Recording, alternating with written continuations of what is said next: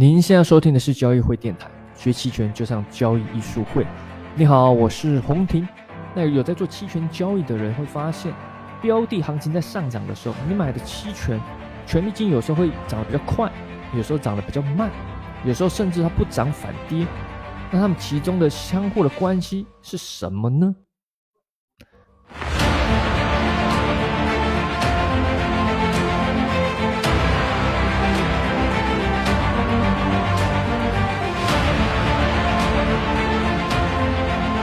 知道，期权市场有个很重要的数据要看，那就是隐含波动率。那隐含波动率呢，各个期权的合约行权价都有啊，所以你看到很多个。一般呢，我们默认在探讨的是所谓的市场的平均加权隐含波动率，也就是类似 VIX。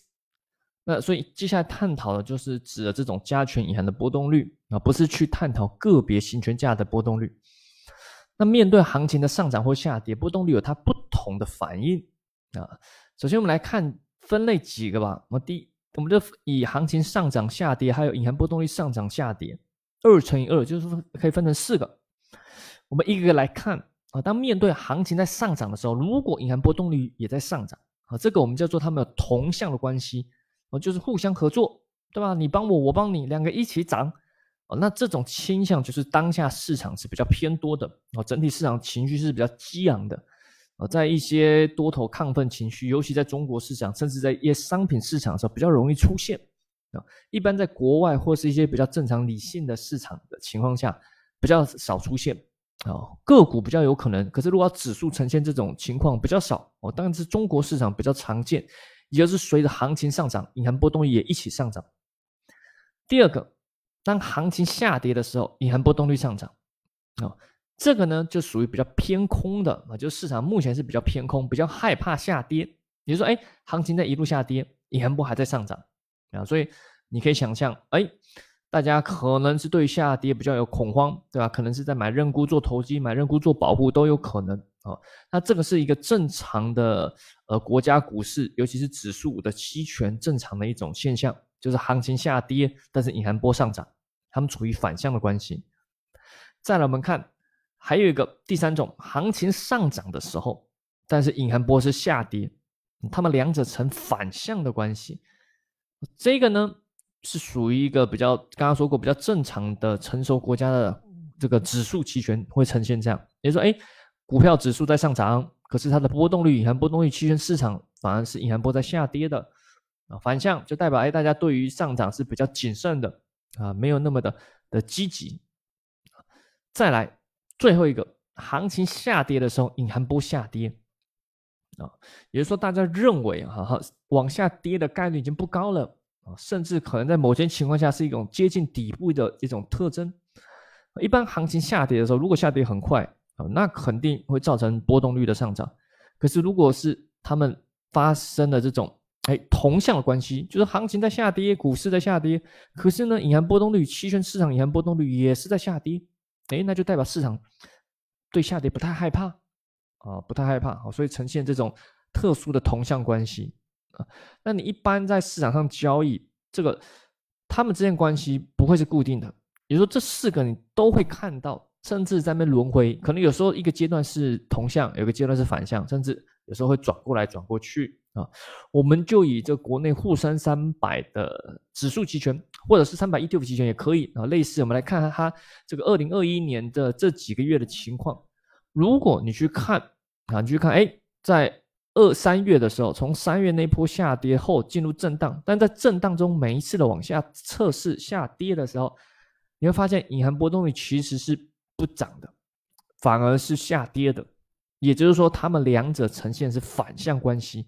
也就是期权市场的投资者对于这个股市在往下跌的期待不高啊，认为跌也跌不到哪里去了，所以下跌反而没有人去投机或保险啊，所以行情在下跌反而造成银行波也下跌，这是一种同向的关系。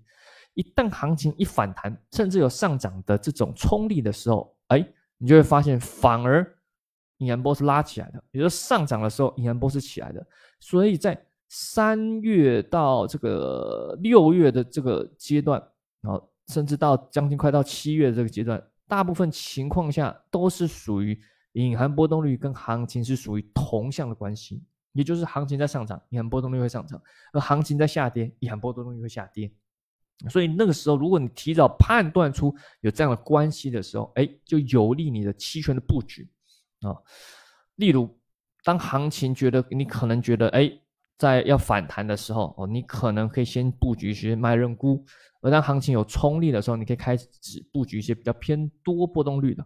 哦。只不过呢，它行情持续延续率不够啊，所以呃，在方向上赚不到什么钱啊。再来，我们再来看到下一个阶段，就会发现，哎，它进入了不一样的阶段。由于前面几次多头的这种失望，呃，所以到后面的时候，波动率、隐含波动率持续下跌，行情在反弹的时候，波动率也下跌；行情在持续下跌的时候，隐含波动率也在下跌。就整体隐含波动率都是在往越来越低处去探索，那行情也陷入比较焦灼的震荡。啊，这个时候你就发现开始结构有点转变了。啊，上涨的时候隐含波动率是属于反向，下跌的时候还是同向。但是不管怎么样，就是隐含波动率都在下降，直到好，直到七月二十三的时候，哎，啊，应该说严格来说，七月二十六真正下跌突破区间的时候，哎，整体市场发现跟他们想象不一样。呃，投资者发现，哎，之前预期不太会跌破的多严重，突然发现不太对呀。甚至大伴随一些外来的消息的刺激，觉得哎呀有恐慌了。此时终于又回到了下跌会造成隐含波动率上升的时候，所以你看要注意看到，这时候市场上的面对下跌的时候，隐含波动率跟行情是反向了。行情继续下跌，隐含波动率开始拉升了，那开始拉升。而此时一旦止跌，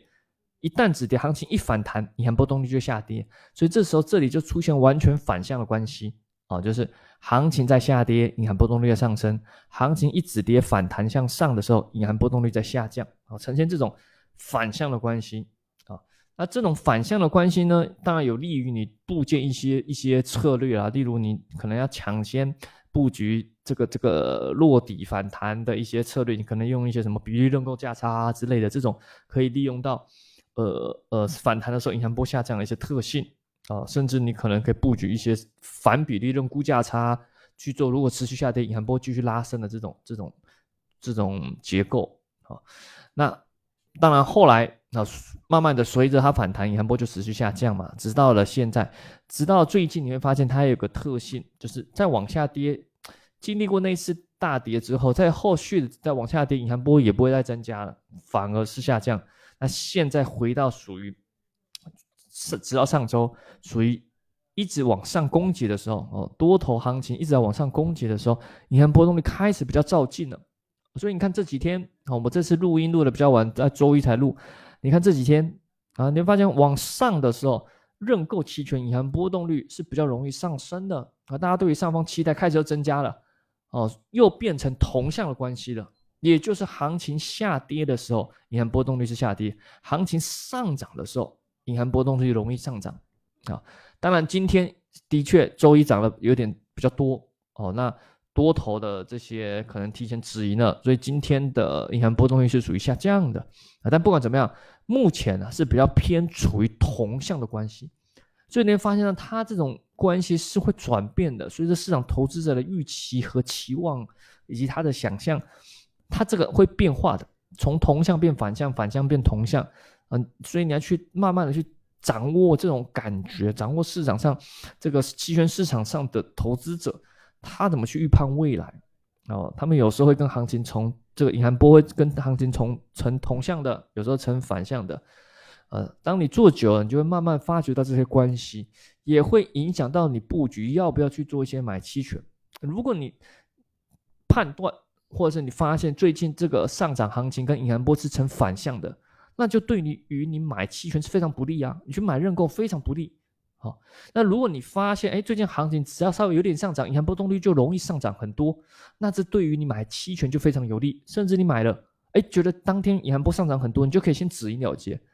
对吧？至少你在你不知道明天会不会继续上涨，对吧？你不知道明天是不是方向会行情会继续上涨，但是你至少知道今天这样的方向跟银行波动率带动，让你多赚了一些钱。啊，因为你发觉得到他们同向的关系，借此再多赚到一点钱。那那如果你发觉行情这个越涨，银行波越容易掉，那这对于买买认购就非常不利啊啊！甚如果即使你方向偏多，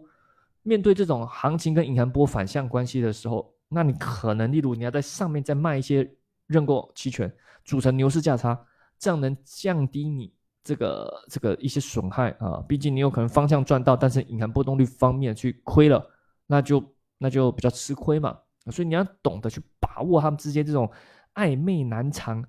这个这种这个变脸的这这种这种这种关系啊。所以当你越来越把握的话，就会越懂得，哎，该什么时候卖认沽，什么时候买认购，什么时候牛市价差，什么用比率价差啊，策略很多，但重点是你对于行情的把握，以及行情跟隐含波动率之间它们的关系。当你越有感觉的时候，你越懂得去运用这个合适的期权策略去布局，不然你学了再多策略也没用，对吧？因为你也不知道何时该用谁。例如这时候买认购跟牛市价差有有什么差别，对吧？或者是要不要用合成期货？或者是这时候适合卖认沽，你判断不出来，对吧？只有对于行情的结构跟隐含波动率的关系有一些感觉之后，你比较能判断出你要选择什么啊？武器就在那啊，重点是用的人嘛，对吧？好，那想学习更多期权知识技巧，当然欢迎这个利用这个交易艺术会的官网啊。当然，最近一期的培训班、重建班已经结束了，但没关系，如果你还是感兴趣的话，欢迎可以咨询我们的工作人员。应该还有一些线上的期权的课程，有些免费，有些收费。